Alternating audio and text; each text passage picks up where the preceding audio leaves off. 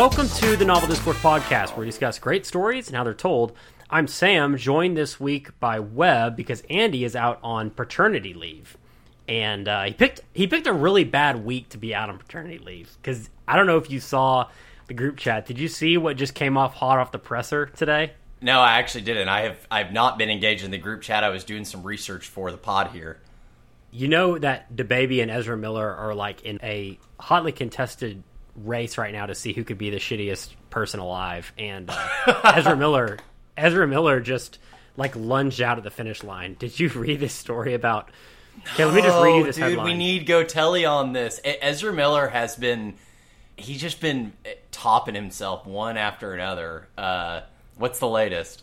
this headline is called "Guns, Bullets, and Weed." colon. Ezra Miller housing three young children and their mother at his Vermont farm. I thought he was in Hawaii. I thought he was causing hell in Hawaii. What what happened? He was. He was on a heater in Hawaii for a little while, but then there's this story where he's got this farm in Vermont, which I just feel like every every layer of the Ezra Miller onion that you peel back, there's another weird thing about him. But I Right, didn't know, like, right. it's not weird in and of itself to have a a farm in Vermont. I'm sure it's beautiful this time of year, but the fact that it's him, Yeah, it's weird for Ezra Miller to have a farm in Vermont. Yes, very sus. Yeah, it's like if you have a, you know, if you've got a mansion, a sprawling mansion that has like a Ferris wheel or in a in a merry-go-round, that's cool. But if Michael Jackson has it, it's really weird, right? Um, That's really creepy. you talked about why is he not in Hawaii? Well, this this lady and her kids are from Hawaii. He like met them in Hawaii. Oh, God. And flew them out to his his farm. And there's a father that uh, Rolling Stone contacted. The father was like, "I'm really worried. I don't know what they're doing." it just sounds like so horrible. Uh, he took photos that included like the a one year old child had like a bullet in its mouth. Really weird stuff. yeah, photos of them and guns. It's really weird. Yeah. So don't know what's Ezra, Ezra Miller has graduated from assault and battery to human trafficking. basically. Good lord, man. Someone needs to come Yeah, get their he- mans. Yeah, he he is on one right now. Like I, you know, I, I've always heard that comparison is a thief of joy, but I think there's something to be said about comparing yourself to people that are just going off the rails and being like, well, at least I'm not that. Like, I- Yeah, that oh, that, that's a large part of our group chat. I've noticed a pattern. It, we we're always just throwing people out who are clearly like the Ezra Millers of the world and be like, this piece of shit. look at this guy. make it making ourselves At least I'm not better. him. Yep, exactly. Okay, so Stand By Me, film, Yeah. 1986. Well, actually, let, let, let's start by saying this. Let's not just call it a film.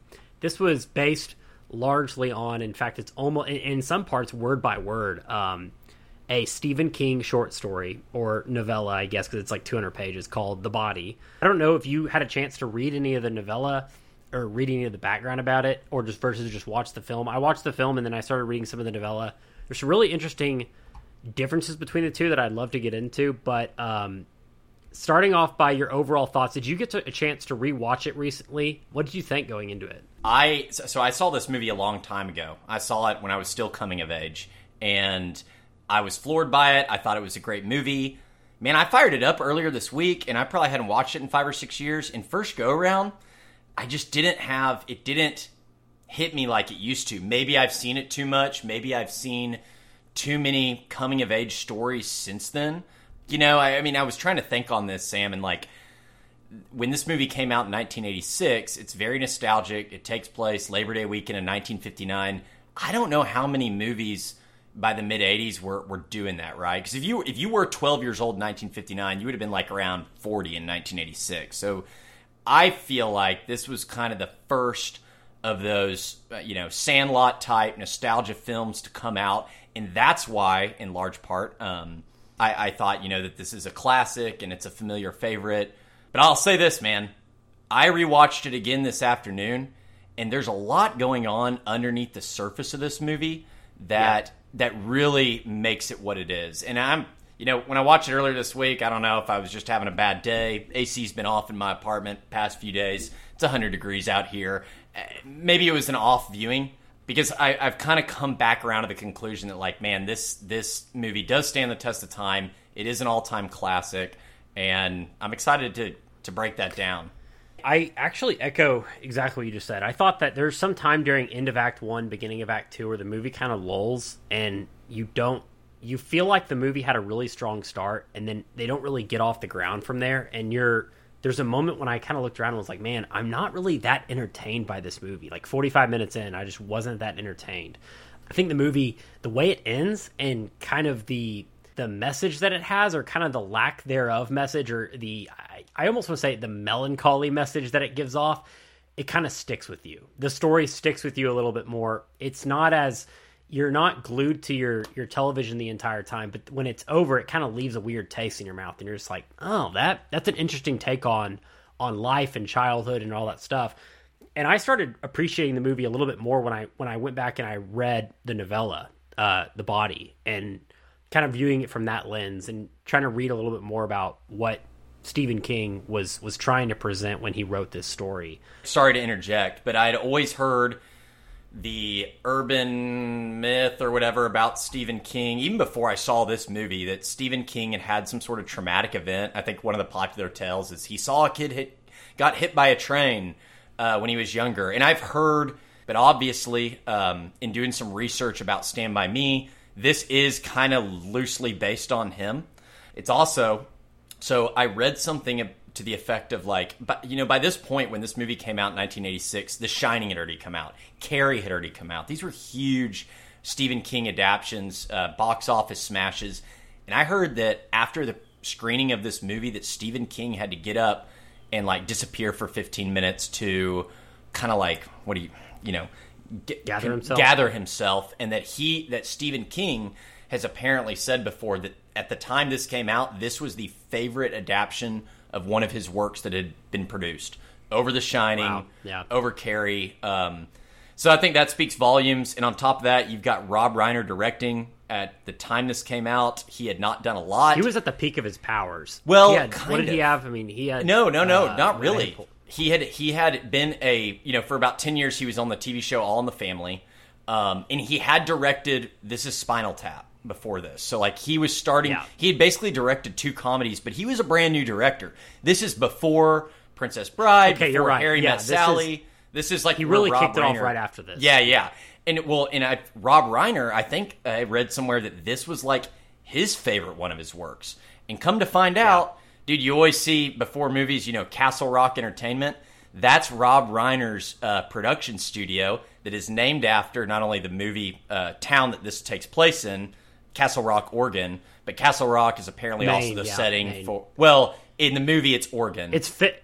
But oh, in, really? Yes, it's Oregon okay. in the movie, but Castle Rock, Maine, is where a lot of Stephen King's stories take place, and I'm sure that's where the body takes place. But yeah, it was Oregon in the movie. There, like you said, there there are some differences. We'll we'll point out as we go along in the novel and in the and in the book. Uh, I think it's a really interesting tidbit you pointed out where this is his the movie that he thought was the most faithful adaptation. I actually read something earlier where uh, I think 25 years later at some 25 year anniversary party, he said the same thing. So it that has remained true, which I think is is really neat. Um, one thing that is interesting though, there is a major tone difference in in the film and in the novel. The novel, in the way that it ends, and some of the the way that they structure some of the scenes and things, which again I'll get into. I think the novel is a little bit darker, which is not that big of a surprise. It is Stephen King. Sure. Um, he's kind of, you know, the king of horror. Whereas the film takes, it's, he didn't do the screenplay. It takes a, a little bit of liberty and makes things a little bit more uh, bittersweet, I think is the is a good way to describe this film. It's not as, it's, it doesn't have the horror, scary element, but it has more of just a look at childhood that's a little bit subdued and, and makes you kind of ponder about some of the, the the sadder truths of life, I guess. The screenplay was done by Bruce Evans and Raynold Gideon. Famously, this this screenplay had when it was being uh, touted and when the movie was coming out and they were doing all the advertising for it, they did not attach Stephen King to it. This was not a from the mind of Stephen King type thing. That they and that's part of the reason why they changed the name Stand by uh, the Body and made it Stand by Me is because they didn't want you to see a children's film coming out and then be like, oh, it's a horror movie, right? Because that would totally change the dynamic of sure. who's coming to see the movie. If you marketed this as a Stephen King movie, people would be showing up expecting to see like The Shining 2.0, and they would be heavily disappointed. Right. Now, I will say that one thing that I like about this movie, um, and I've kind of always enjoyed movies. I hope this doesn't sound weird. Adult theme movies that have child protagonists. And this this was kind of a common thing in the 80s. You had a lot of movies like The Goonies or E.T. or Christmas Story, um, and then this. And, and you don't get that a ton anymore. I mean, we've had movies like Moonrise Kingdom or Boyhood, uh, but I always think that it's interesting when you kind of have that dynamic going on where you've got like kid actors, but they're kind of handling, Yeah. you know, more ad- adult centric themes. Um, obviously, any adult that's in theaters, that's where all the nostalgia comes in. You can relate to that point of life. And especially when you're dealing with young boys, like 12, 13 year old boys. I mean, dude, it's. You know, one of the things that kind of strikes home on this is just how profane these guys are when they're going on their journey. Yeah. It just totally reminds me of me and my friends growing up. Um, it felt very real, and that's a unique thing about this film that I really, really enjoy. Are you saying that you are on board with little kids doing shit movies? Are you putting your foot down there? All jokes aside, I don't think this is anything similar to now. This is pod racing. This is this is kind of its own thing where it's not like this kid being thrust into a moment that is like uniquely adult, like fighting in a war. I think this is it's talking about themes that are adult related, but they're doing childlike things. Right, exactly, acting exactly. like kids. Yes, a hundred percent. Yeah, it's not uh definitely not a huge fan of the We Are Pod Racing, and you know, I'm trying to think of a good example to piggyback kind of off what you're saying.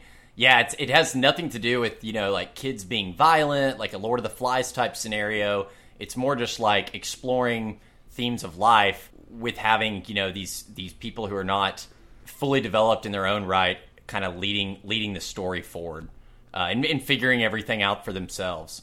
this is listed as a coming of age story, and I think there's a lot of ways you can define a coming of age story, but I think one of the easiest ways to define it is you take somebody that has a child or an adolescent's age, and then you force them to reconcile with harsh truths or realities of the worlds that maybe adults know, but kids don't know yet, right? Whether that's loss or love or anything in between. And I think this movie and its characters and the characters' backgrounds, like that's what they're dealing with. They're dealing with all these problems from home, and then obviously the main focal point of the entire story is they're going to go see a dead body, and so they're, like they're learning about loss of life, right? As twelve year olds. So, let's get into it. Uh, Yeah. there's a lot to go over. How do you want to do that? I know usually Andy walks through the the plot of the story. Do you want to kind of take the reins for him? I'll take the reins. So it starts out with it just shows a man sitting in his car reading a headline for a newspaper. Whoa, whoa, whoa, whoa! Not just who- any man, Richard Dreyfuss. I'm getting there. I'm getting Okay, there. okay. Hey, I'm getting there. A man is sitting in his car reading a headline in newspaper about a man who's been stabbed to death in a fast food restaurant. Um, the man who is Richard Dreyfuss, which is pretty cool. I didn't actually realize Richard Dreyfuss, for whatever reason, I guess I was when I was watching it, just did not cross my mind. Richard Dreyfuss has been a ton of stuff, obviously, dog, like Jaws, uh, oh yeah, Close Encounters of a Third Kind, American Graffiti. Yeah, those were the big on ones. the He hadn't done a lot in 20 years. I remember he played Dick Cheney in W, um, and that was kind of a good cast. I could totally see it. But yeah, back in the 70s and 80s, Richard Dreyfuss, was a big player. So Yeah. And he was in the uh, dirt sledding music video by the Killers. Shouts out to Richard Dreyfuss. Dude, side note, Um, I know we're probably going to get into this, but this cast is just fully loaded. It is. It's Yeah. awesome. I mean, and they before we move along, I actually I did want to say one more thing about the casting and kind of some of the behind the scenes stuff. I was reading that you know, obviously there's four actors, three of them went on to do a lot of stuff afterwards. You had River Phoenix, you had uh, Corey Feldman, then you had uh, Jerry uh, McConnell, Jerry O'Connell. I forget the other Jerry. Sorry, Jerry O'Connell, and then And I then forget Will the other actor's name. Yeah, Wil Wheaton, and uh, they casted these actors based on their real life personalities. So they they put Corey Feldman into the role of the like wild child, right? They put River Phoenix into the role of the abrasive anti-hero that had this kind of like under simmering value. Jerry O'Connell was like the funniest kid they had met. So like, yeah, he's going to be what is, it, what is the kid's name? I don't. It's Vern. I don't have him pulled up. Vern. Vern. Yeah, so I thought that was really interesting how they just how they they put them into the respective roles the way that they were going through. Uh, obviously, Corey Feldman's parents were going through divorce at the time, so like he was able to channel that during this performance. Um, but getting back into the story, so you got Richard Dreyfuss. He's sitting in a car reading a headline of um, a man who'd been stabbed to death in a fast food restaurant, and then shortly after, he sees these kids on these bikes go past his car and just kind of like enjoying summer, and it kind of makes him think about his childhood.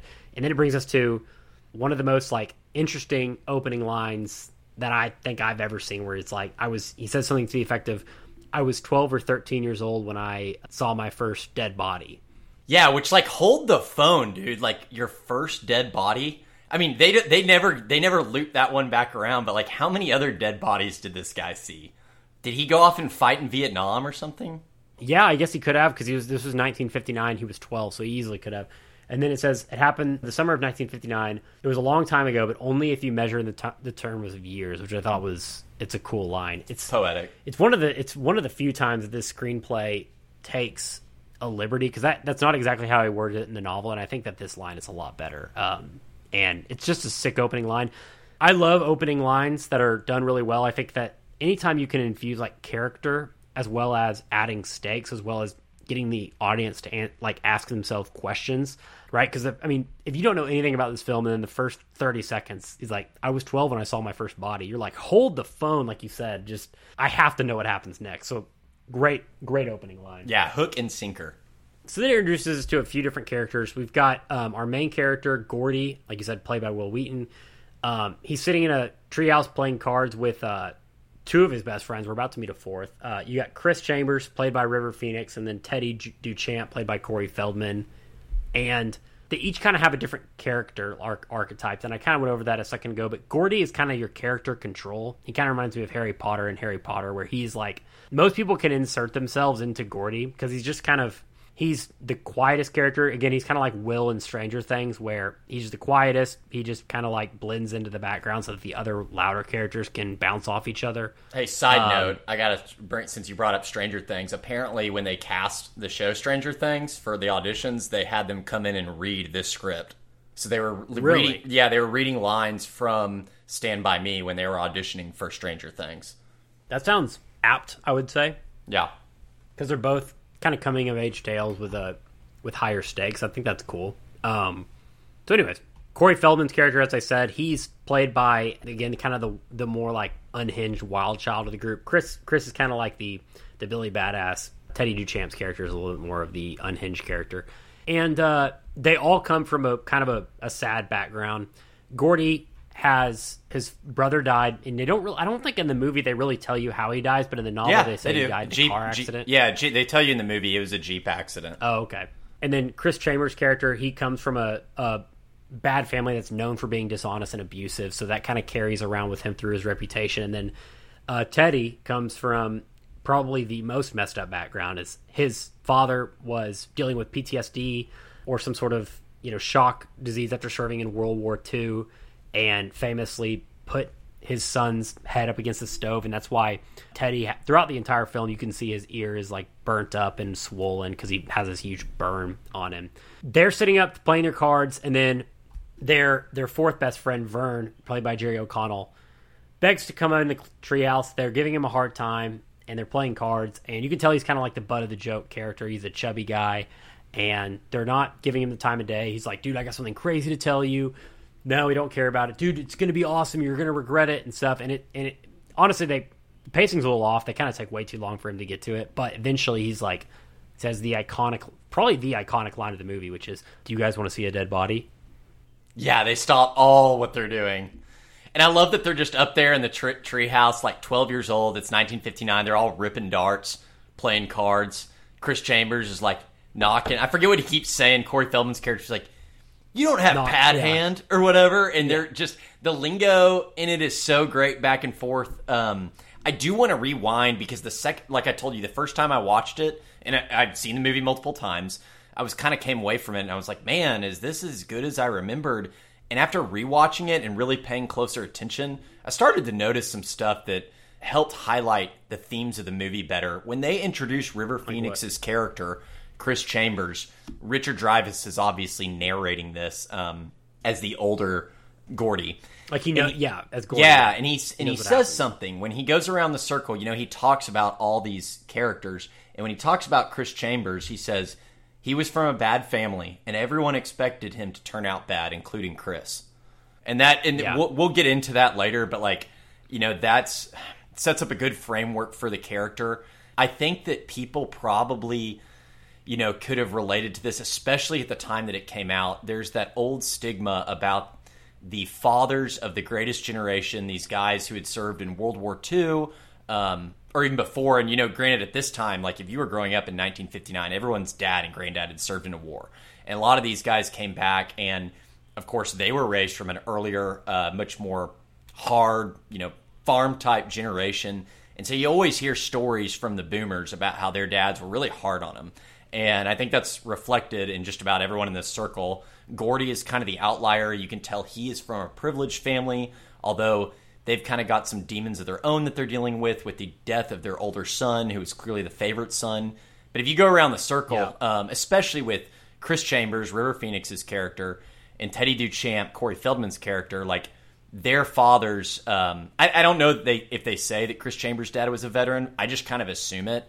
You can tell that these guys are being raised by some very hard dudes um, who probably grew up in the 30s and fought in World War II, and maybe they're battling PTSD, maybe they're battling alcoholism, but uh, it's it's taken its effect on these these boys. Yeah, a lot of a lot about how these characters are formed. It, it speaks to nature versus nurture, and clearly you are a product of the environment you grow up in. And especially with Chris's character and the line you just said, where it's like, you know, everybody expected him to turn out badly, including Chris. I think of a lot of what leads the development of a young person is what the people around them expect of them. If they don't expect a lot out of them, or if, then eventually that becomes what the child eventually expects out of them.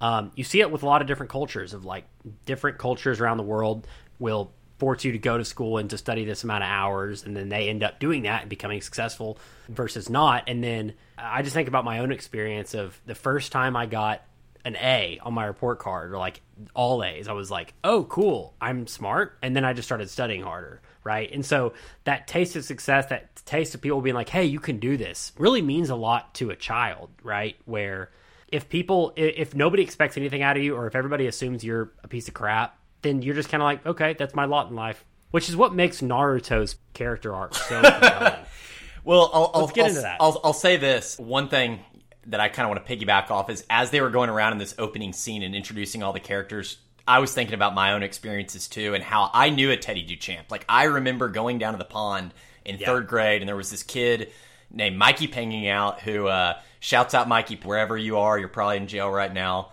Totally was like a bad kid like would fill up ink in water balloons and like throw them at stuff. And I just kind of remember, you know, he was my peer, but I came down to the pond and I ran into him and I was like, oh man, this this could end bad. Like this is a bad kid. And that was, you know, they they throw Teddy out there as like he's that guy. Um, and then Chris yeah. Chambers' character is obviously, like I said, everyone in town expects him to turn out bad, including himself, because you know of the family that he's from and you see Will, the protagonist, the main character of this group, Gordy. His character is obviously struggling with kind of being like the invisible child around his own household in the wake of his brother's death. And River Phoenix, Chris Chambers' character, kind of becomes like a parent to him along this journey, you yeah. know, in, in, building him up and stuff. Um, so yeah, we'll we'll Dude, we'll get into it. I don't want to. Gordy's father is horrible, and and I have to say, this guy who played Gordy's dad has I looked it up. He's been in other stuff, and I just thought noticeably he, it was bad acting. Did you notice that too? I thought so too, dude. The lighting on him, it looked like a lifetime movie every time they showed that guy, especially the dream sequence. Yeah. Like that guy, I thought the exact same thing. I was like, man, this acting is. You know the bad. you know those movies where it's a uh, it'll be like, hey, this is going to be like a Navy SEAL movie, but it's played by all Navy SEALs, yeah, and you watch it, and anytime they're sitting around, they're like, let's get down to business. Like, okay, these guys clearly are not trained actors. That's how it felt every time. That, that whole flashback with John Cusack where they're sitting at the table and like the dialogue is just so corny. And that's one of the things the first time I rewatched it earlier this week that I think struck me. And I mean, you can kind of like look, these are kids, so maybe and it's 1959, so to some extent the lingo they're using and stuff is going to be a little corny. It's going to be a little outdated.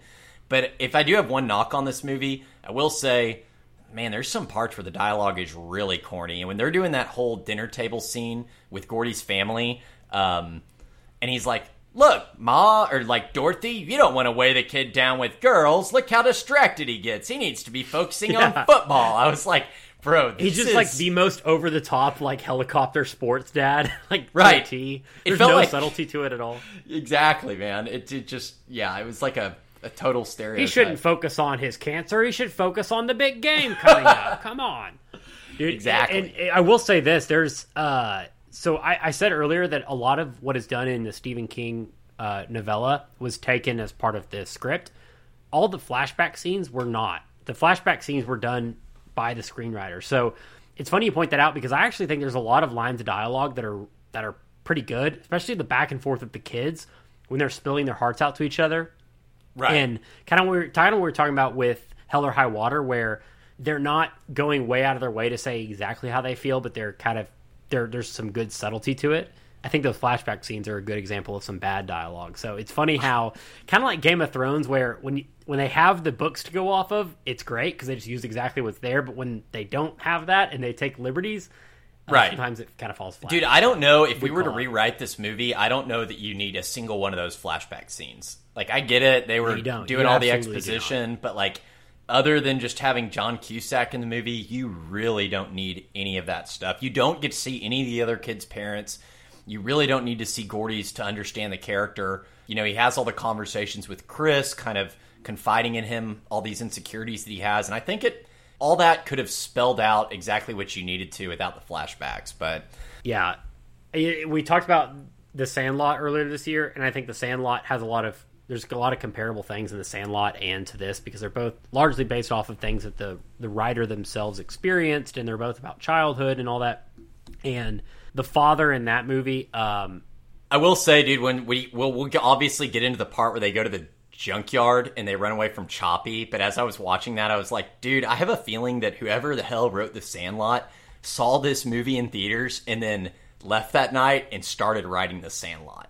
I was like that that whole scene yeah, is yeah. kind of a microcosm of the Sandlot. I thought that too. I thought that too, except for the fact so a lot of what happened in the Sandlot was actually based off of that guy's real life. There was like a large dog that lived in a field next to their house they were scared of. So yeah, did did, did maybe they take a little bit of liberty of like the going over the fence stuff? Maybe that's based on this, but I do think it's not a one on one correlation. But I will say, uh, by the way, the guy's name is is uh, Denis Leary. The, the Denis oh, yeah. Leary character in the Sandlot had a lot more subtlety to it, and I like you said, I wish that they had just taken like a a ten minute scene where they go to go ask Gordy's parents if he can go camping and then show like one or two interactions with this dad. And that's all you need. You don't need these corny flashbacks like you said. So let me let me get back into it. So we've got the so anyways, Vern comes back to the treehouse. Hey, do you want to see a dead body? So they end up Vern ends up explaining to them how they found this body. So he's looking for this jar of pennies that's beneath his house, and he ends up, which again, kind of like a Stephen King esque element of of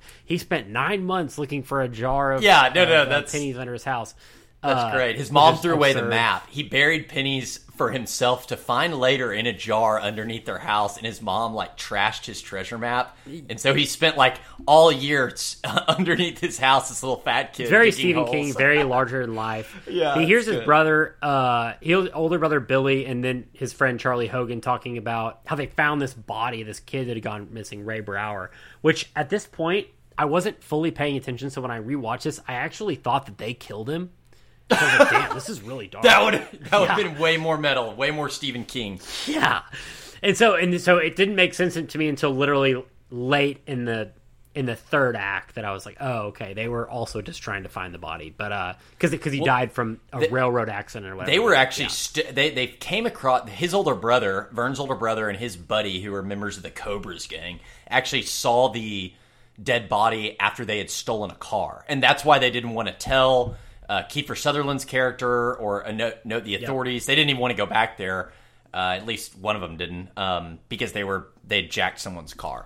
Good call. Good call. Yeah, and and, and also good call out by you. Um, so, anyways, they all decide they're going to go out and they go ask their parents permission. Hey, we're going to go camping. They they did the classic maneuver that we've all done growing up. And again, this is one of those things. They all tell their parents that they're staying over at a different kid's house. They're like, "You tell them that you're going to stay at Vern's house.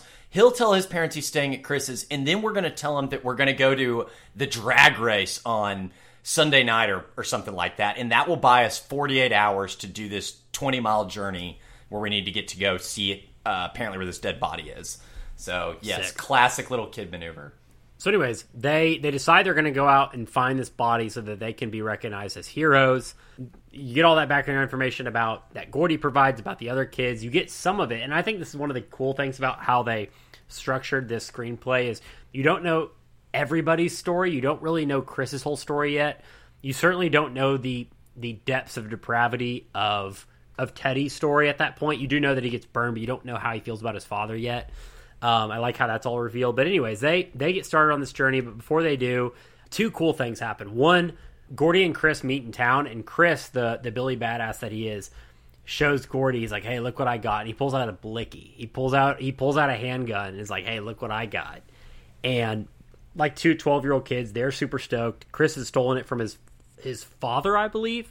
Yeah, and he uh, stole that and some Winston cigarettes for after supper on their journey because, as Chris says, So a cigarette's always best after supper. and uh, I I love this decision from it just it, it goes back to the Alfred Hitchcock gun under the or bomb under the table thing, right? You know that you get started on this act two. They're about to start off on their journey. It's such a great ringhole to throw in. That's like, hey, these dumb twelve year old kids have a loaded gun with them. Yeah, what Colt are they going to do with 45. it? Dude, I and, and love it. It's that's what makes me think too that uh, maybe Chris's dad did serve in the military because it's a Colt 45, which I believe would have been like the army issued sidearm during World War II. Uh, I, I did want to mention too that they have right before that scene they have their first run in with Ace, Kiefer Sutherland, and the Cobras. And I gotta point out, dude, that one of those characters. So with the guy that they run into, you know, they steal um, Gordy's hat that his brother had Yeah. given him, his Yankees hat. And the other guy who's there, so you got Kiefer Sutherland, he's the ringleader of the Cobras. And he's with this other character named Eyeball, who's actually supposed to be Chris Chambers' older brother. Dude, between Vern's older brother and Chris's older brother, these are like the shittiest fucking older brothers in the history of family. Like three of the four boys, their older brothers run around in this this gang called the Cobras. That I I guess these are like teenagers. Um, and dude, they're all huge pieces of shit. Like n- none of them. They have multiple chances where their little brothers are literally getting like bullied by their friends, and none of these guys ever stand up. They just think it's great. They think it's hilarious. I thought that was odd. I was like, man, these guys are all really like total Yeah, sacks of I think shit. it would have been. I, I understand there are some older brother, younger brother relationships where they're like bully them a little bit. Maybe like I'm just lucky, but like out in public, if you see your brother getting picked on, you take up for them. A- anybody that I know, that's how they would tr- be with their brothers. You pick on them at home, but not in public. Like in public, you take up. for Yeah, dude. So- if you see Kiefer Sutherland about to put a lit cigarette into your little brother's eyeball, or like slit Yeah. his throat from ear to ear, like, bro, say something. Yeah, it, it- that's pretty weird. So yeah, just easy creative decision to not make them their brothers. But anyways, so they go up on their journey, um, realize that they they didn't bring any food, so they get some money. They're gonna buy something along the way.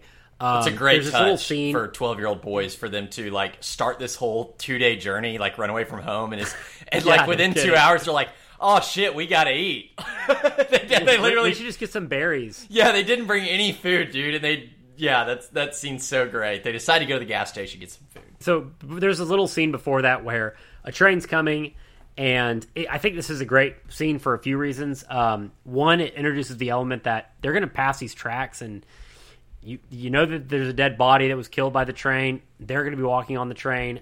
Teddy almost dies on the train on this scene, um, so it kind of introduces the element of like the danger of the of the journey.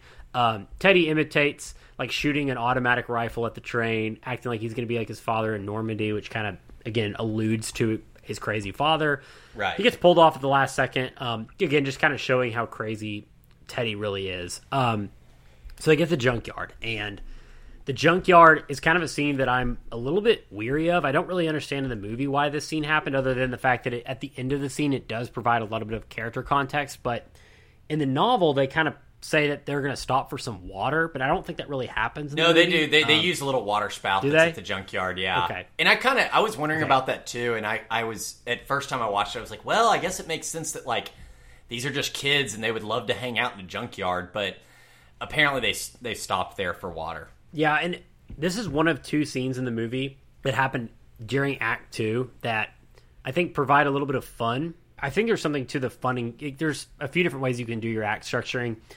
There's you know the the, the whole like fun and games portion of particularly a coming of age story. Um, I always bring up Harry Potter because it's such a common one, but like Harry Potter has the very common fun and games where it's like him going to classes and learning about different uh, potions or different like lore, finding like the Marauders map or whatever. Right, very common example of like a fun and games in the middle of a of a of a story.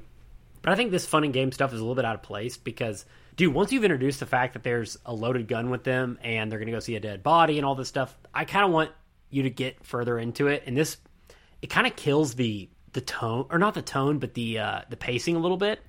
This scene's not as bad because you are so early on. There's a scene down the road I want to talk about, but this whole scene kind of lingers a little bit too long. Um, I really agree. the, the the big the big things that happen here are uh, again it does add a little bit of nostalgia because they flip the coins for for the uh, to see who who's the odd man out and uh, Vern gives a story about the guy who you know Yeah, no, he goes, "It's a honor to all Goocher." tails.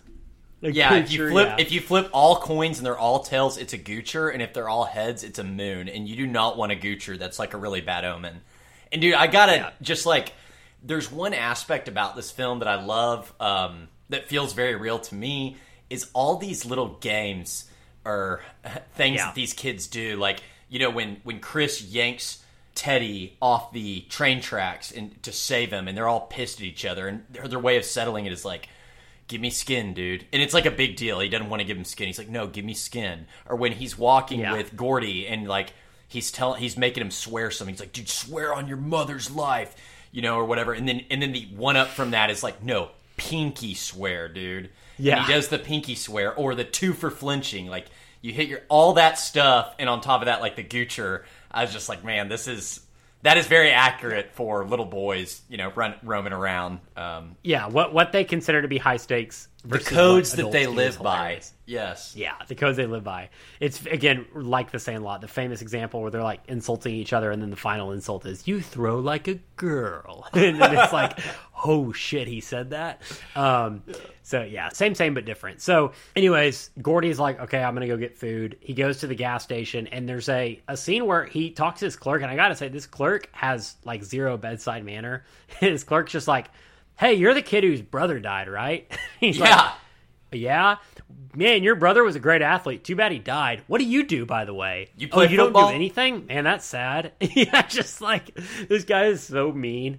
Uh, just unintentionally mean. Has zero like this kid is just like staring off to space about to cry. He's like, oh, that sucks. Maybe you'll learn how to play like your your brother. Too bad he died. Anyways, here's your burger. It'll be a dollar fifty. So again. It's it's heavy handed, but it does a good job of just kind of like drilling in that if the if the flashbacks with his father don't do it, like you should see the other people kind of view him in that light as well. Right, right. Uh, it's like not being enough. Um, he gets back to the junkyard.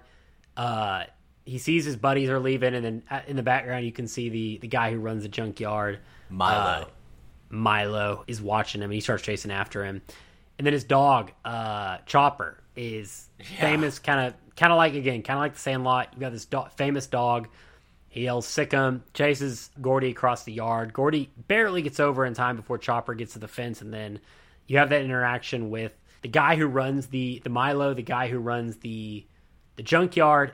As he's kind of in, he he realizes who these kids are, and he particularly spots based on his ear Teddy, and he's like, "Oh, I know you. Teddy Duchamp. You're that you know Duchamp kid. Your dad is is up in the loon house. He's, He's up in Togus veteran." in the loony bin.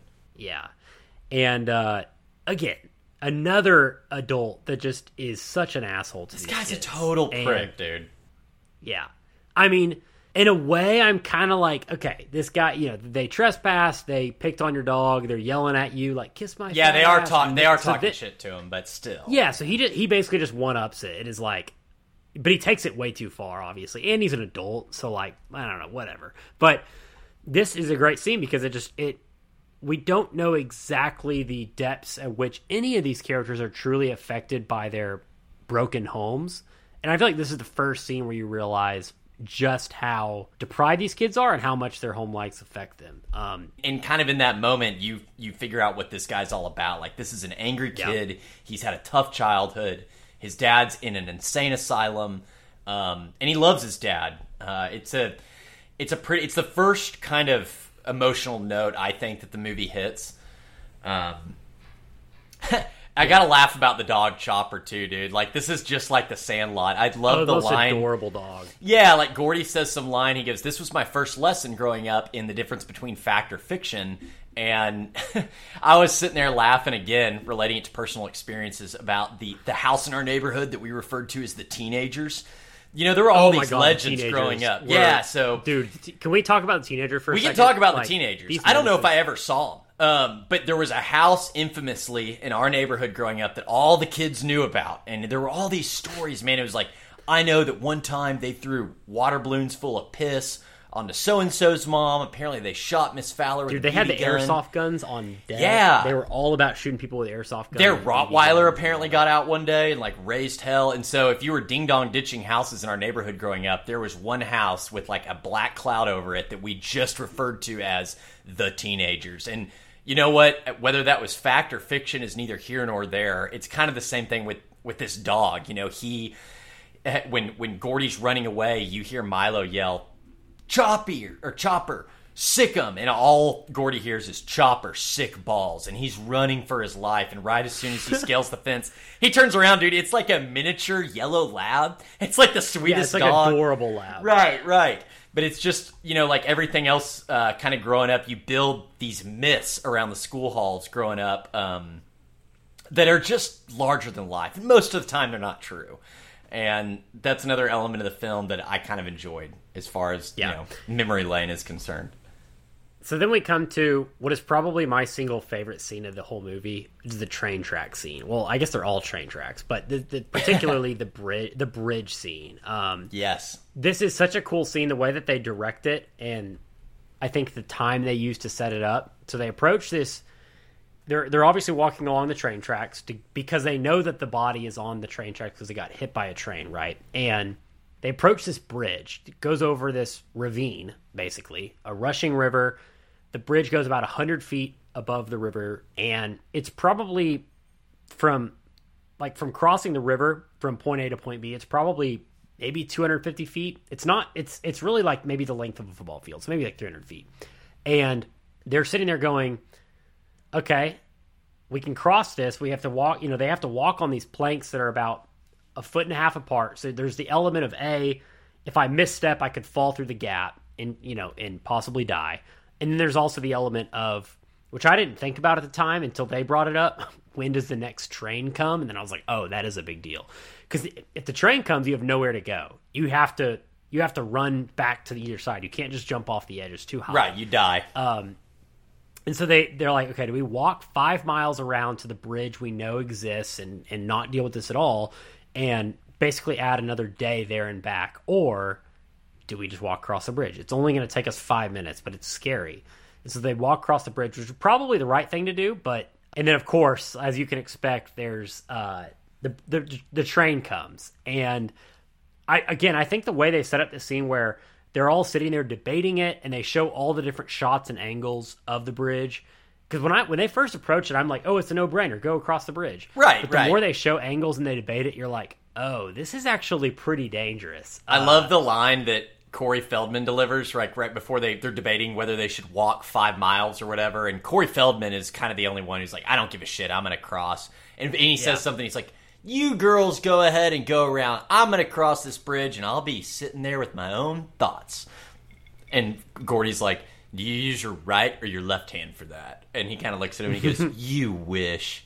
Which there's a lot of shitty comebacks between these kids, but I kind of love it. It's very real. Um, and dude, the tension building in this scene is great. Gordy keeps kneeling down as they're crossing, like before they see anything. He's he will kneel down and he'll kind of feel the uh, train track, you know, the the the uh, metal railing to see if he feels any vibration. And he does this like two or three times as they're kind of going across.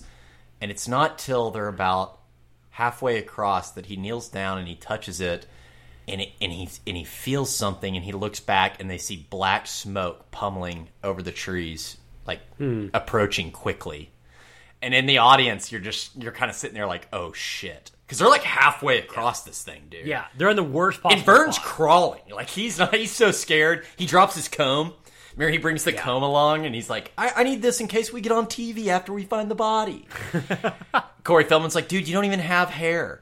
Uh, he drops his comb and he's all upset and he's kind of crawling. Well, here comes the fucking train, dude. And all hell breaks loose. Yeah, it's it's great, and they obviously uh, Teddy and Chris get across okay, but Gordy is is behind the crawling Vern, and Vern eventually gets to his feet, and they're running and running, and they, dude, they spent to their credit, you know, they they could have made this a little, they could have made this too dramatic. They also could have made this only like ten seconds.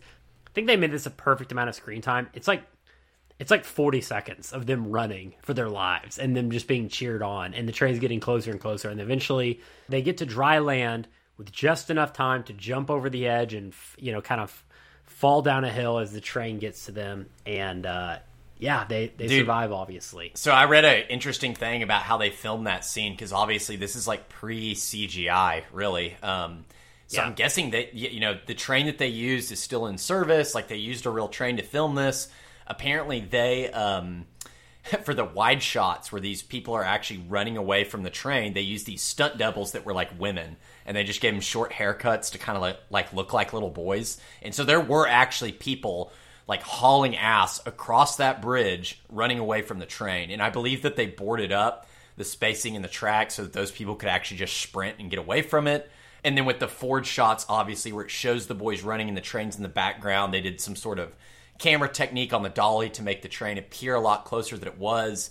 I did hear that Rob Reiner gave a speech to the actors, to like the boys, that was basically like, "Hey, dude, my guys, like the the, cam- the camera guys, are so sick of sitting on this dolly, um, and, and they're afraid of it too. I think it was probably a pretty scary scene to film. Anytime you get a live locomotive involved, and like you're running away a bridge, you're running across a bridge, there's no escape. Like that was probably a high stakes stunt to uh, to produce.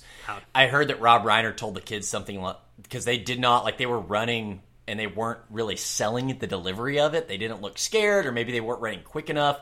And he's like, "Hey, my camera guys are spooked over here on this dolly, and y'all need to make it look like real, or else you don't need to worry about the train. Like I'm gonna fucking kill you." And apparently the kids were like, "Oh shit," because Rob Reiner's kind of a big guy.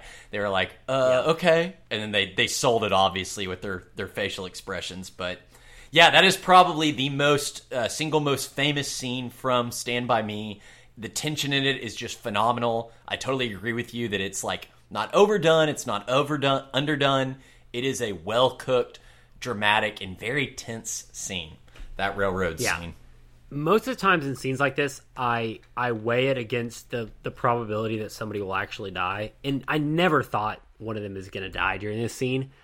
But even with that being said, I just think it's it's shot so well, it's timed out so well, it's acted well. It just kind of they set up the stakes well enough to where I didn't even care. Right? It just it just worked. So then, anyways, they we we have a few different reprives from kind of the central storyline. We've got these you have a few different story uh, conversations that happen between our characters as they're continuing down the tracks. Particularly with Gordy, he's kind of confiding to Chris that he doesn't want to write anymore. And as you said earlier, this is kind of when Chris continues to take that fatherly role and is like, dude, you know, you're a great writer. You need to continue doing it. If your parents aren't going to tell you as much, I'm going to be your dad. Like, you need to do this. You have a gift from God. Like, he puts Yeah, stories into your it head. reminded me of uh. Ben Affleck in um, Good Will Hunting. Like he was kind of taking that Yeah. kind of thing. It was like, dude, you've been handed a golden ticket, and like, you know, you can say that you don't want to be a writer, but I don't believe that. That's your dad talking, and like, you need to use this talent. Spot on. as a writer, I've thought about several stories that I could write about writers. It, it's an easy topic to because you understand it. You are you can relate to it about. Oh, why don't I write a story about a writer who's struggling or a writer that makes it? And I've noticed there's a lot of Hollywood movies about people that are trying to make movies, right? Right. And so so when I read this, I I took this as like Stephen King is inserting himself into the story, being like, I'm a writer, but I don't know if I should be doing this because it's kind of, it's not as desired as other things. Like I'm kind of on an island here. Like what am I doing? And anyways, they they set up camp that night, and this this leads us to what I think is probably it's one of the most fun scenes of the movie, but kind of what I said about the ju- the uh, junkyard scene. This is from a pacing perspective and a structure perspective. This is the most shoehorned scene in the movie. Is Lardass. when Lardass when Dude, Gordy I- tells this story about Lardass. Yeah, I, I hate the Lardass scene. I just got to say it. I, I, I get it. It's kind of gimmicky. It does play on like some of the ghost story or like urban legend type things you might tell around a Yeah. campfire with your buds. But dude, like, it's, It's so too late in story. gimmicky. Don't- Like, no twelve year old gimmicky. would think that that's a funny or cool story. And like, it serves no other purpose in the plot other than just kind of being like, these are kids. Brevity. Um, It's and brevity. it's gross. Like, yeah, I do not. I think the Larda, and I'm sure there's people listening to this that think that that scene's hilarious. Um, I mean, I guess I maybe I've seen this movie a thousand times, and like it just doesn't have any more weight for me. First viewing of the movie, you might see that and kind of be like interested in it because you you don't know what's going to happen as he's telling the story. Um, but dude, I'm kind of with Corey Feldman. I'm like, this story sucks, bro. Like for real. You call yourself a writer, Gordy, and like you're gonna tell this lame ass tale. Uh, the lard ass scene does nothing for me. I think it's an okay story, and I think it.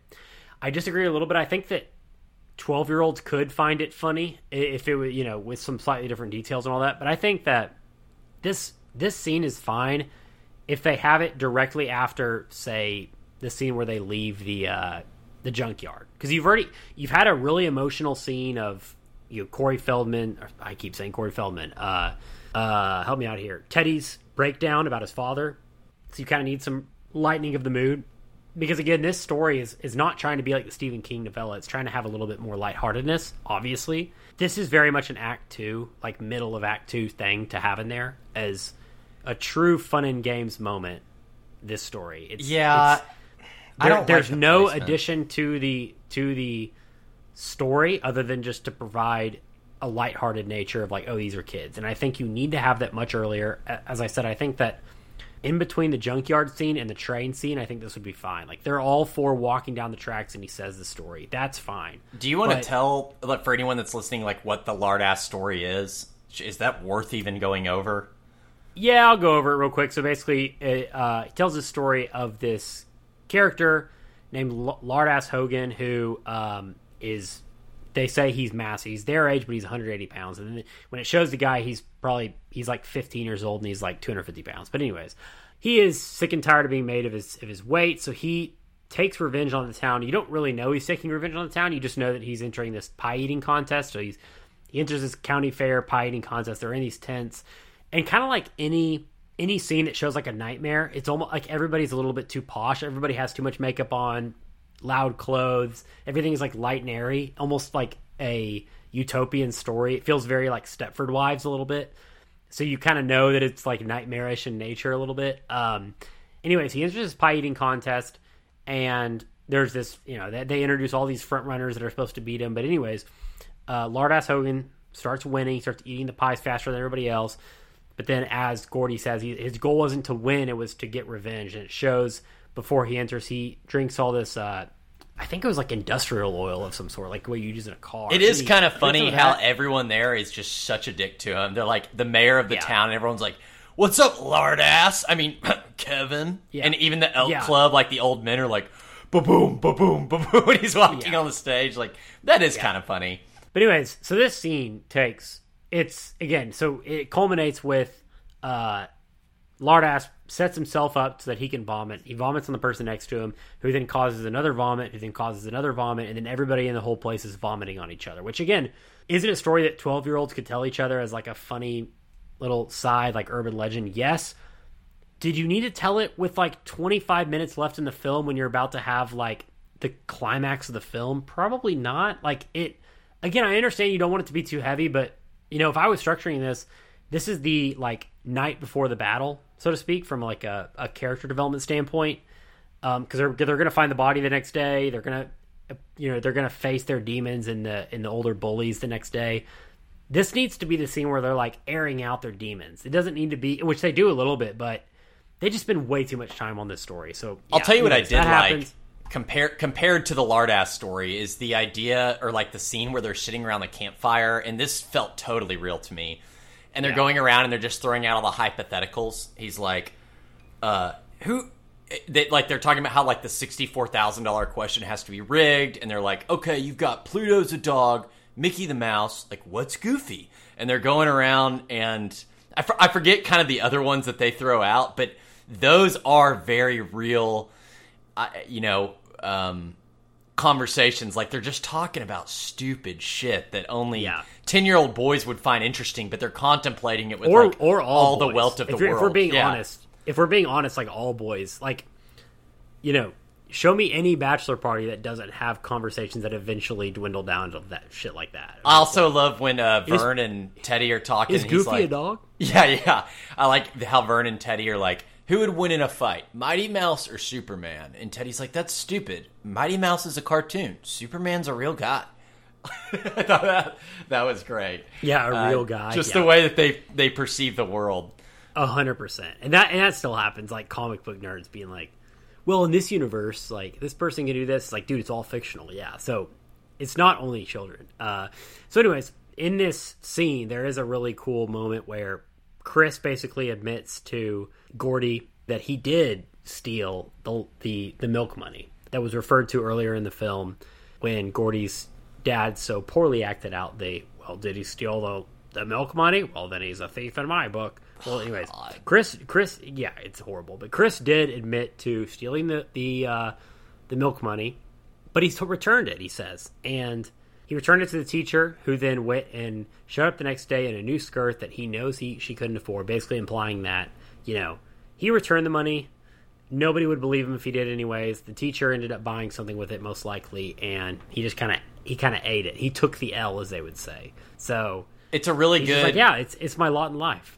It's a good, yeah, it's a good insight into Chris Chambers, into River Phoenix's character. This idea that this kid, again, Chris feels so defeated that you know he he didn't even take up for himself. He's never told anyone. He didn't go to the principal or anything and be like, "Hey, I returned this money to Miss So and So." Like he just takes the L, like you're saying. He totally eats it, and it's been weighing on him. I think that's the best acted scene in the entire movie is is River Phoenix's breakdown by the campfire when he starts crying, and really that's that's uh, that gives the movie some extra weight for sure.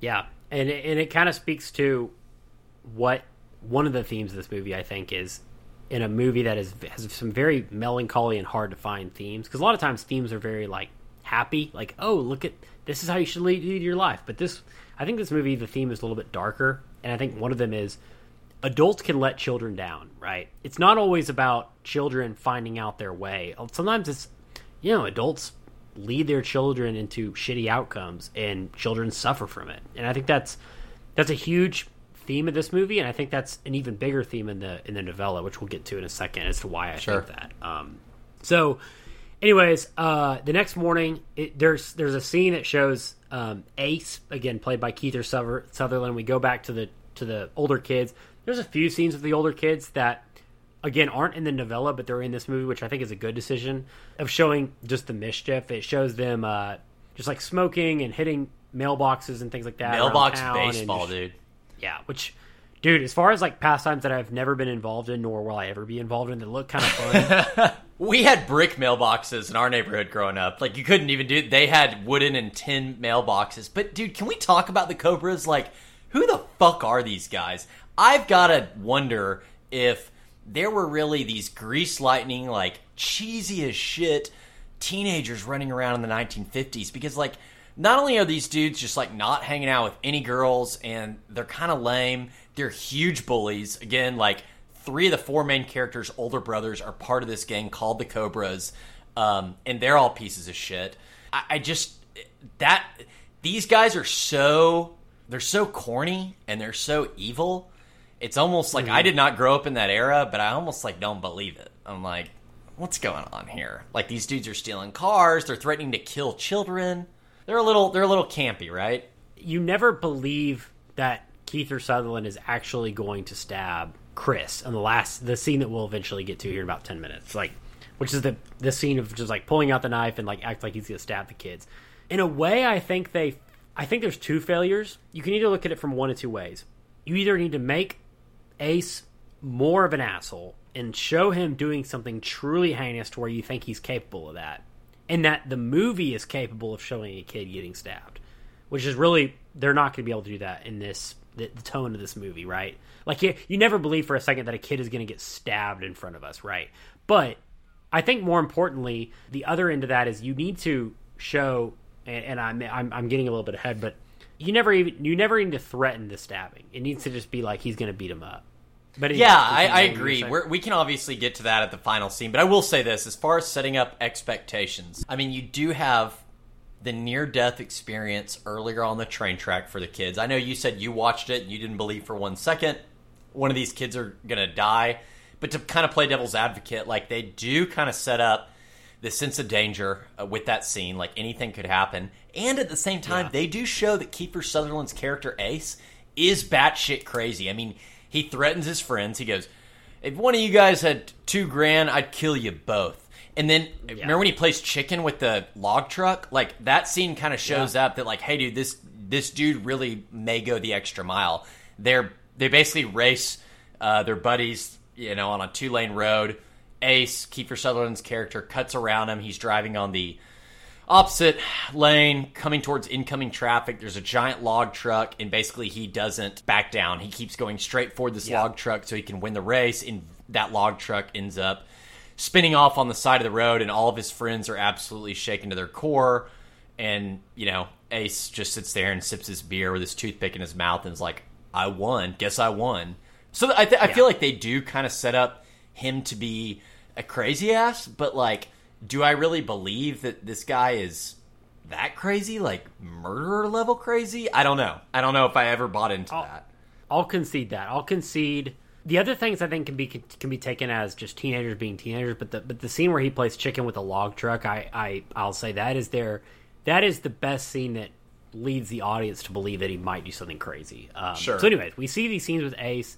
It shows Ace and the gang basically decide they're going to go look for the body now. So it leads the audience to be like, okay, we now have both groups going towards the body. So Yep. goes back to Gordie and his gang, and they're going to take a shortcut through the woods that um, Vern does not want to take, but they end up going through it anyways.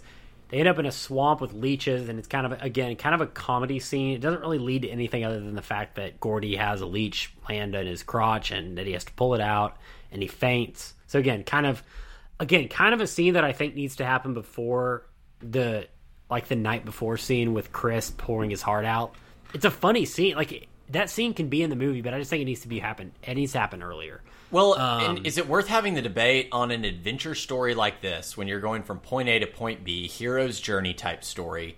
Like when we talk about scenes like Lardass or the Leeches or something that kind of seems irrelevant as far as driving the plot forward. I feel like in the formula of adventure stories, you in, you inevitably have these side quests, um, and they do not always push the plot forward like a regular drama would. And, I- and maybe that's just kind of baked into the equation, right? Like you've got to show a couple different side quests or, or, or little parts of this adventure that that don't necessarily have to do with finding Ray Brower.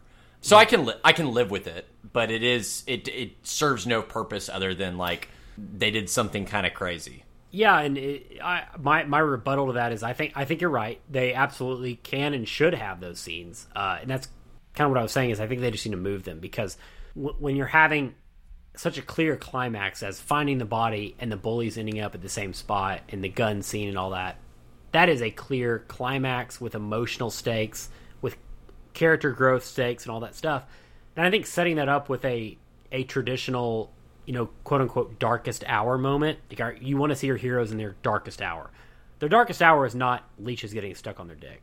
Their darkest hour is they're around a campfire realizing that, you know, nobody will ever think of them anything as, as other than a uh, as a as a thief or my father will never love me as much as he loved my brother. Those are the kind of things Right. that I want to see five minutes before the penultimate scene of the film. Not, you know, guys knocking over mailboxes, leeches getting stuck on their crotch. Like that, it took away from the tone of what you want for that final scene. It also just, it destroyed the pacing. Because Yeah, what ended up happening is that. when they stumbled upon the body, it just kind of happened suddenly. You're like, oh, Right, there's the body, right. as opposed to, like, they're in their darkest hour and then they're like moping and then it's like oh there it is what we've been looking for it's kind of what you're look it's kind of what you want in that scene so um Yeah. That's just one guy's opinion. We're obviously talking about a Stephen King work here but uh you know like all authors you know we, we do things a little bit differently. And there's a lot of things in in the novella in particular that I that I didn't enjoy. Um one thing about that is in this scene where they they stumbled so they stumble upon the body is the very next scene. And in the novel there's a thunderstorm. And the thunderstorm, they're like terrified of their safety during this thunderstorm. It's a bad thunderstorm. And then they stumble upon the body. And the whole interaction with the bullies that happened immediately after they discover Ray Brower's body happens during a hard thunderstorm, which I think is so it's so unnecessary. In Which- the nov- in the novel ha- or in the movie? Yeah, in, in, in the novel, and it's so unnecessary because it's again, it's kind of what we talked about with Stephen King. Is it just has to take the ultimate step forward of like the horror, scary element. Is dude, I, I kind of like that it's a sunny day, and like how they do it, how they do it in the movie. It's a sunny day, and they find the the body, and it's not as glorious as they think it's going to be. Right? There's there's something to the juxtaposition of it's a beautiful day outside. They find what they want and they they uncover the body. They they move remove the branches and they just stare at it. And they're like, he's not sick. He's not asleep. He's just dead. And they just stare at it. And they're you know they're so excited to find it. And there's this moment of sobriety where they're like, Right. damn. And I don't and I don't think you get that if it's like storming outside. That just again that just takes away from the moment. I did not read the novella.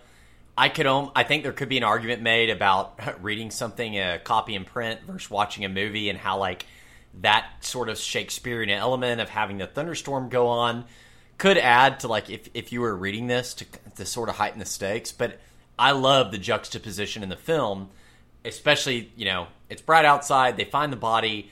And it is just not. It's exa- how you laid it out. It's like they're excited the whole time to go see this. This is what the whole journey's been about is finding Ray Brower's body. And when they do move the leaves and they see this dead kid who's just sitting there all mangled, um, it's sobering, it's haunting. It definitely takes a toll on Gordie, uh, whose older brother died in a Jeep accident. I mean, this is really where he kind of breaks down um, in front of Chris and just tells him, Right. like, you know, like, I.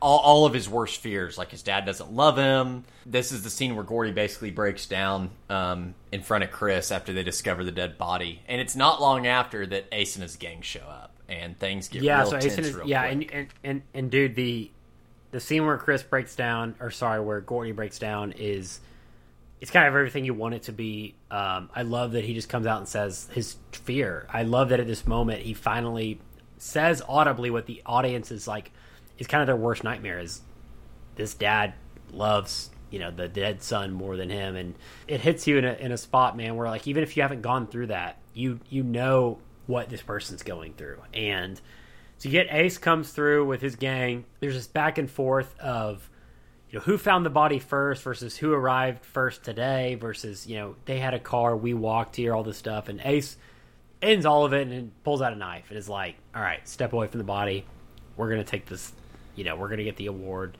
and Vern runs off first. His ass is out of there, and then and Yeah, then and then course. Teddy's gonna stand ground with Chris at first, um, until Ace pulls out the knife, and then Teddy disappears. And, and right now, Gordie's nowhere to be seen. Right, he's just had his breakdown. But Chris, in this moment that Ace is coming for him, is standing in front of him, and he's not backing down.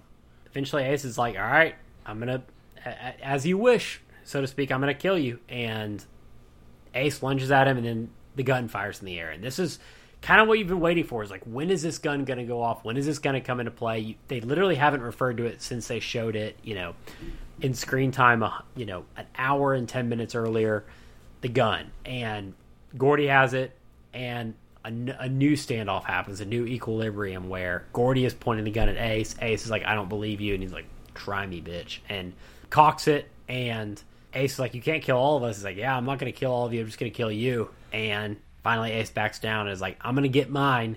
Like i'll get you someday. And, and gordie's like bet i'll see about that. And uh so the villains run away Hold on, we gotta talk. body. We gotta talk about this. Like, who the hell is this guy? Ace? It is literally not until he has one hand on Chris Chambers' head, and that knife is like right up to this twelve-year-old's neck. I mean, I'm kind of. Yeah, I'm kind of with you. It's like the train scene. It's like I don't really believe these kids are going to die, but I kind of want to know what the writer and director were going for there. Is like, am I supposed to believe that Kiefer Sutherland is about to just slit this child's throat in front of like 15 people. Like he literally gives Yeah. that little a fucks. You're you're never uh, in the audience. You're never once like worried about that happening before the gun goes off. Uh, and Yeah, dude, it, it's it's subtle, but I think it would make a lot like it. This is the kind of thing you think about when you're writing an action scene, is implications and the physics of everything. I think it would make a lot more sense if Ace picked up a, a medium sized rock and is like, "I'm gonna smash your face in." right. It's subtle, would've been- but it's there's a big difference. It- and then if all of a sudden he like cocks it back and is about to hit him in the face with it, because that's something you could actually see. Yeah, like it could hurt him, but it could kill him, and you would believe it. You're like, oh damn, he's got a he's got a stone. Like this could break his skull, uh, but it may not. Like that would have been a lot more digestible than putting a switchblade up to this kid's neck. Which, just watching the film, I'm like, well, he's clearly not going It to. just takes you out of the scene a little bit. kid's You're like, oh. Yeah. But I will say there is kind Um, of a moment with Chris where I think that him standing guard or defying Ace, if you will, is a defining moment for Chris Chambers because you know the whole thing about that character about River Phoenix's character is that he's he doesn't have control over anything. He doesn't have control over how people perceive him. He can return the lunch money, and uh, he still gets suspended for three days everyone knows he's from a bad family. He can't control the fact that he's not going to go to college classes when they start junior high. He's going to be in shop classes with Vern and the rest of the guys, just learning how to build birdhouses for the rest of his life. So there's so many things that he can't control, and it's kind of like in that last moment, Chris Chambers decides that, like, you know what? I can control this. Like, if you want to get to me, if you want to get to the Ray Brower body, you're gonna have to go through me. You're gonna have to kill me, Ace. Yep. And I and I think that part of the scene is is really well done. obviously the bad guys retreat after the gun and they feel like you know gordie is is meaning what he's saying. Um, nuck if you buck as, as they say. They return to town. Um, the gang or really gordie ends up deciding like you know what? We can't even take credit for this. This is this is bigger than ourselves. You know this is a, a kind of realizes like the loss of life and is like now we can't benefit off this. So they end up making an anonymous call and give uh, ray brower his, his due. And then it kind of just narrates what happens to everybody's life which um, you know normally you wouldn't have to do this but based on the nature of the story you definitely have to do this. Like if this wasn't about like nature and nurture and how kids turn out you could just end the story right here of just them walking off into the sunset and you'd be fine. But this story almost needed you to take a step back and say well what happened to these kids?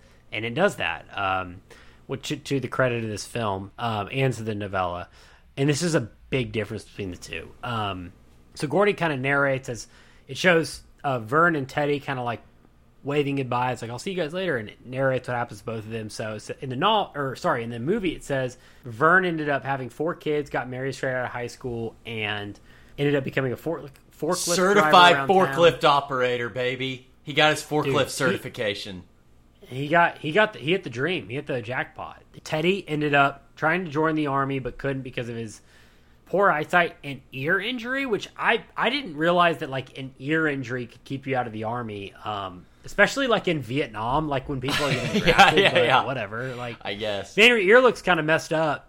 Right. I guess you just gotta sit at home.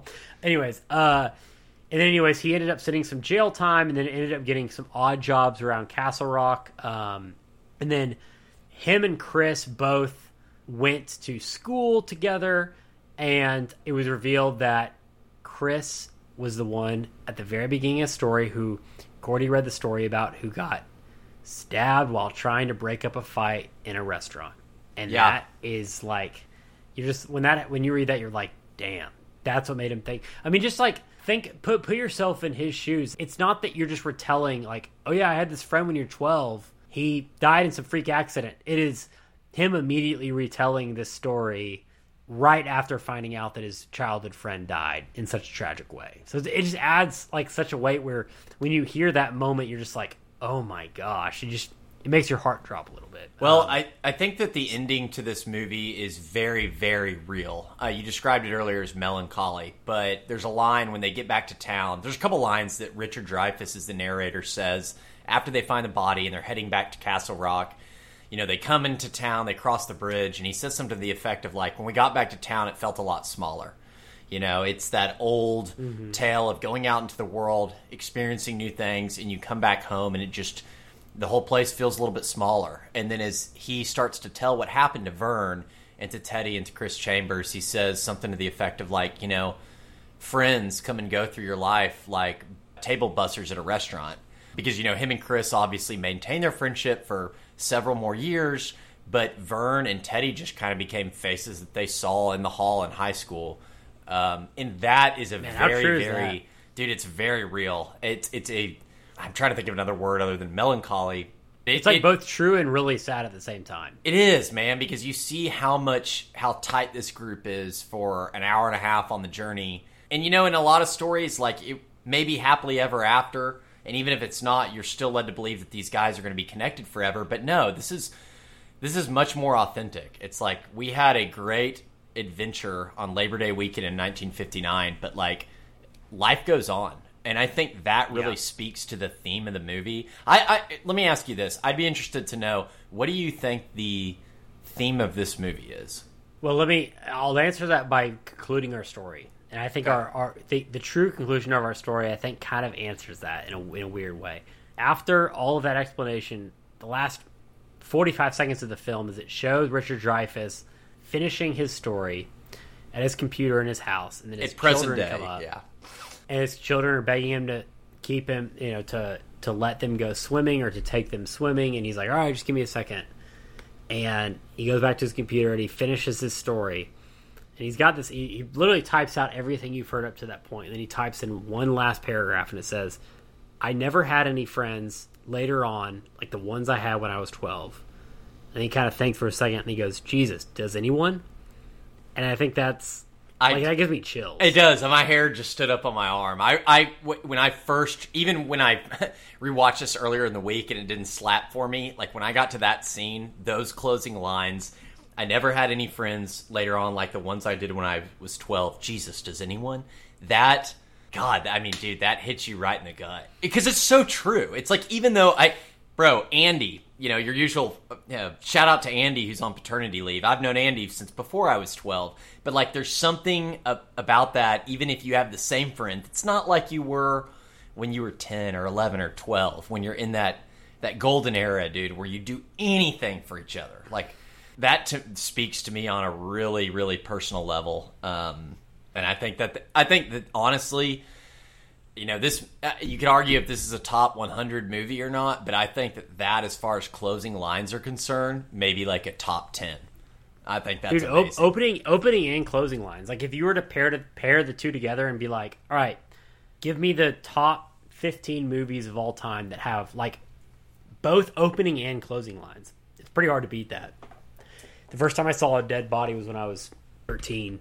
You know that and that line is pretty hard to beat. And I can I can I add one more thing? sure Uh, that line is script. That is not that is not uh, novella. that's novella not stephen not king's No, not Stephen King's. That's not a Nisa's or Stephen King. So it's it, yeah. I, I was reading it earlier, and it, it's not like his, the ending of this is kind of like, but it's just like talking about how they died, and then he's like, "As for me, I'm a writer now," and it's like, okay, that's pretty. That feels very very mailed in. Like if I ended a story like if, if I ended a 200 page story like that, I would I would have that's like a first draft thing. Like I don't know. so you're saying that you think the movie's better than the novella I actually do by by a pretty significant margin for a few reasons. Um, and that's actually something I wanted to talk about. Um, I think that this, I think that the novella. I will say this: the novella crawled so that the movie could walk. Right, that whole Okay. adage. Um, obviously, the story wouldn't have the the story of the movie wouldn't have happened if the novella didn't happen. But I think the novella took too many steps to making it just a really dramatic, sad story about childhood that is really doesn't mirror mirror real life at all. And it's almost like it ends in such a like a because the novella ends with just like three pages straight of how his friends died, and then just being like, "I cried for thirty minutes straight when I heard the news," and it's like, okay, that's it's very Stephen King where it's like they go over the top about death. In fact, when the scene when when they find the dead body and it's pouring rain and lightning and stuff, he spends like a page talking about all the things that Ray Brower won't do. You know, he'll never pull the ponytail of a girl that he loves in his class when his teacher is not looking. He'll never he'll never ride a bike in the wind and blah blah. blah. And it's like, okay, I get it. He's dead, right? Like, so Right. there's a bit of the. It's Stephen King. Like, it's great, but it also has lines where you're like, okay, let me just skim past this. You know, he gets very wordy. Um, so I think that the the movie does a better job of getting to the point and making it poignant. And then also another thing that I think that the movie has that the books don't have is the child acting is phenomenal. We didn't really talk about this. We talked about the names, but the child acting is phenomenal.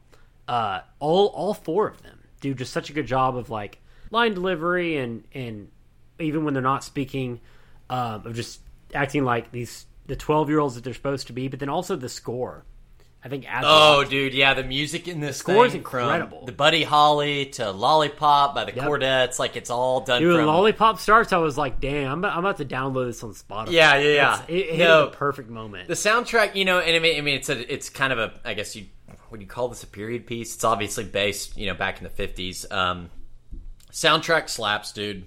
You know, as far as the child acting goes, I did read, and this is kind of harping back to something you said at the beginning of the pod. I read about how Rob Reiner casted these kids.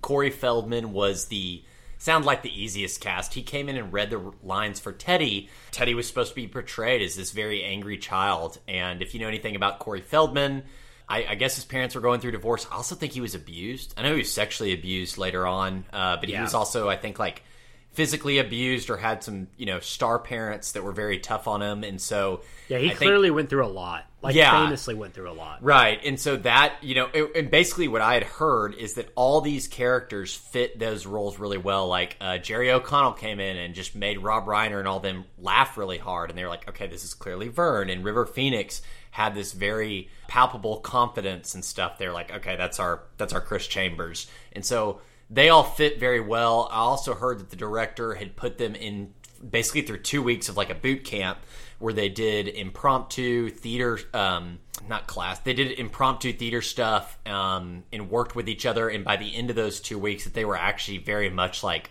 a group of four friends jerry o'connell was credited with saying Yeah. like hey when you see us like clowning around on camera and we're like hugging each other or wrestling or whatever he's like that was all authentic like we'd spent a lot of time together and like we were actually good friends at that point I do want to harp back on what I think probably is the theme of this movie because again, I watched it twice this week and you know, the first time that I watched it earlier in the week, I hadn't seen the movie in I don't know, 5 or 10 years. I'd seen it damn near a half dozen times before, so I know it's an it's a short movie. It's like an hour and 30 minutes, hour and 40 minutes. It's very punchy. So the first time, you know, I went into it remembering a couple things about this movie aside from the specific scenes. I was just like, yeah, this is a movie about four friends and it's about nostalgia and this. But when I rewatched it, what I kind of realized is like this this story is not about childhood. It's not about friendship. It's it's about changes in life. And it's about how like if you focus too much on the past, you're at risk of getting stuck in the past forever. Like Yeah. you look at you look at um, Gordie's parents, and like they are stuck in the past. Their their oldest son has died, and like they are the dad is very lactose, and like they just look completely drained and void of life, and they can't get over that. And you know you've got every each one of these characters is dealing with something that's just holding them down. Chris Chambers is held down by the identity of his family name that he can't get over and, and the protagonist Gordie is held down by his brother's death as well. And but instead, what happens is like, at least for a couple of the characters, they overcome that. Like Gordie ends up listening to Chris and he pursues his writing and he ends up becoming a writer. And conversely, like at the last scene when Gordie, you know, pulls the gun on Ace and stands up for Chris, that's kind of like the catalyst for Chris to go into junior high and actually try to you know, overcome his family's reputation and, and do those college classes. And guess what? He ends up becoming an attorney. And so to me, it this movie, like on the surface, yeah, maybe about childhood, it may be about, you know, running around with your friends in sort of that endless summer era. But beneath the surface, there's a lot more going on.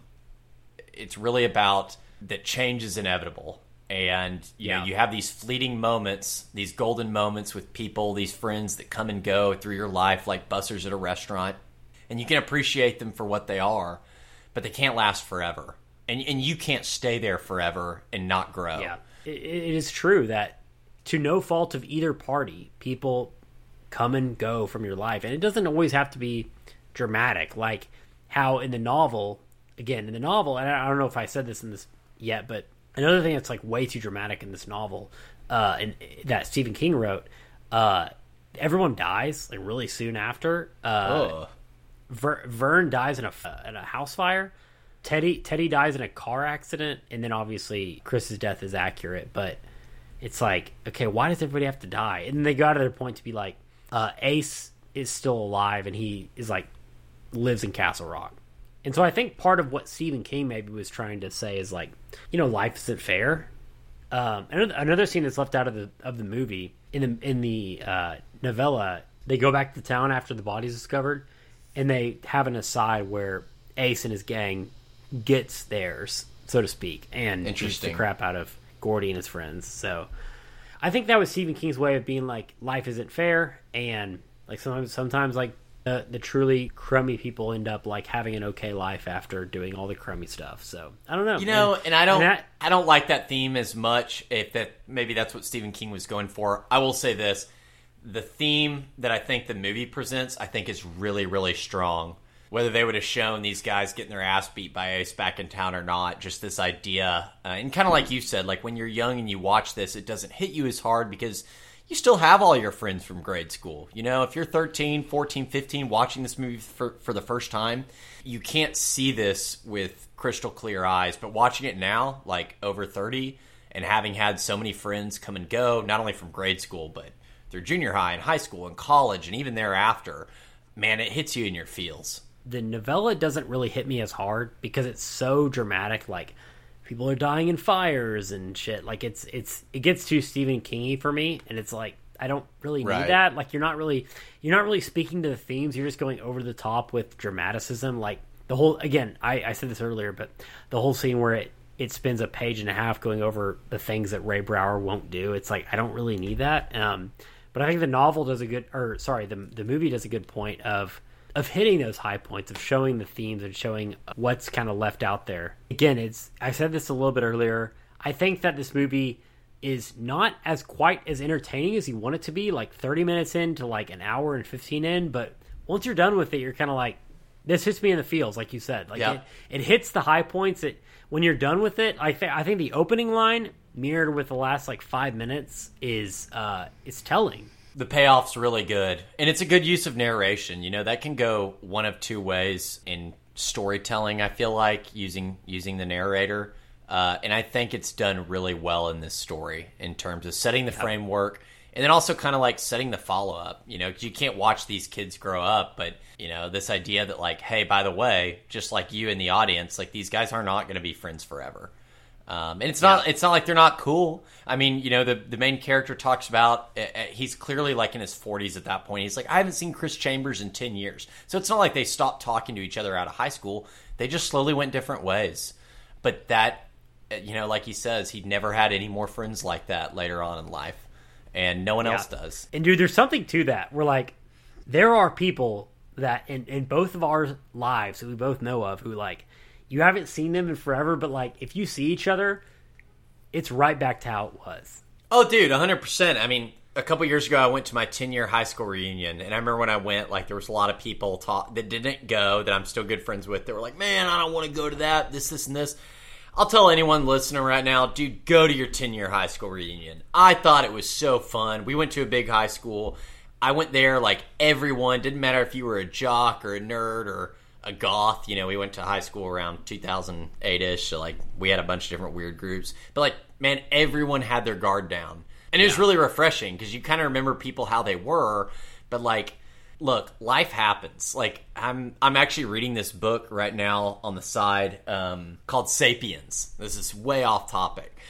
And it, uh, it talks about how, like, your average person can only maintain up to about 150 interpersonal relationships before like it just gets too much to handle like and, and i'm talking about like people you may go to church with or like girlfriends and, and friends. Yes, yes, yes. Uh, We've all we've all got more than 150 friends on Facebook, hopefully, but like let's be honest, most of those people are just kind of soft acquaintances and you don't really even know what the hell they're up to. The book's saying, you know, you can only have this many relationships before you're capped out and obviously that becomes harder like you go as you move on from school and you get more responsibilities and you buy a house and you have kids and you have work and you've got to go to kids soccer games like you have less and less time. And you know the deal with Gordie and Chris Chambers probably wasn't that that like it's not like they ever weren't friends. It's just like man life happens. And that is one thing about this story that I think a lot of coming of age stories don't highlight or maybe they don't get the opportunity to highlight but I think it's kind of sought out as a theme of Stand By Me. It's something that makes it unique and to your point, you know, the payoff at the end of this movie is really, really strong for the audience because of that. I think it's something that everyone can identify with. Great movie, dude. I mean, it, it's after rewatching it, I, How would you how how would you rank it? I'm going to give it a eight out of ten. And the Rotten Tomatoes reviews for this thing are in the 90s on both sides, critics and Yeah. audience. You know, when I watched it earlier in the week, if you would have asked me that question, I feel like I would have given it a seven out of a ten, just to be generous. But I really needed to rewatch it again to digest what the what the themes, what the movie was trying to tell me, and it is strong. I can't deny that. There's a reason it's a classic. I'm going to give it an eight out of ten as a movie, but dude, as far as the idea of the film and the themes, I'm gonna give it a ten out of a ten. I mean, I, I like Yeah. uh, for for what it for its uniqueness and kind of what it's trying to say. I don't think we get this message a lot of other media, and it's obviously something that's very real. That's the reason that Yeah. people kind of connect to this. So yeah, I mean, I think that is what ultimately carries it, and it's ten out of ten as far as an idea is concerned. I try not to rank things in the sevens because I feel like that's an easy out. And some and look, I'm that's not saying I won't do that in the future, but uh, I'm going to try to avoid that in this film. I would say right after I watched this film, my inclination was to say it's like a 6.5 for all of the like technical reasons I said earlier, but I think I'm going to say an 8. I think I'm going to agree with you. Like, Yeah. straight up an 8 because I don't want to rate it any higher than an 8 and I certainly don't want to rate it any lower like and go into the 7 range. Um I think that I love the character structure of how you've got these four young boys. You've got the you you have the control character and Gordie. You've got the unhinged character. You've got the you've got the kind of like badass character, and you've got the like fat, kind of like uh, unconfident character. They kind of represent different moods or, or vibes that a that a young boy can have, and they all carry the weight of their family's expectations or lack of expectations differently. And I think what the movie says about childhood and growing up, and again, as I said before, nurture versus nature, I think it's super impactful.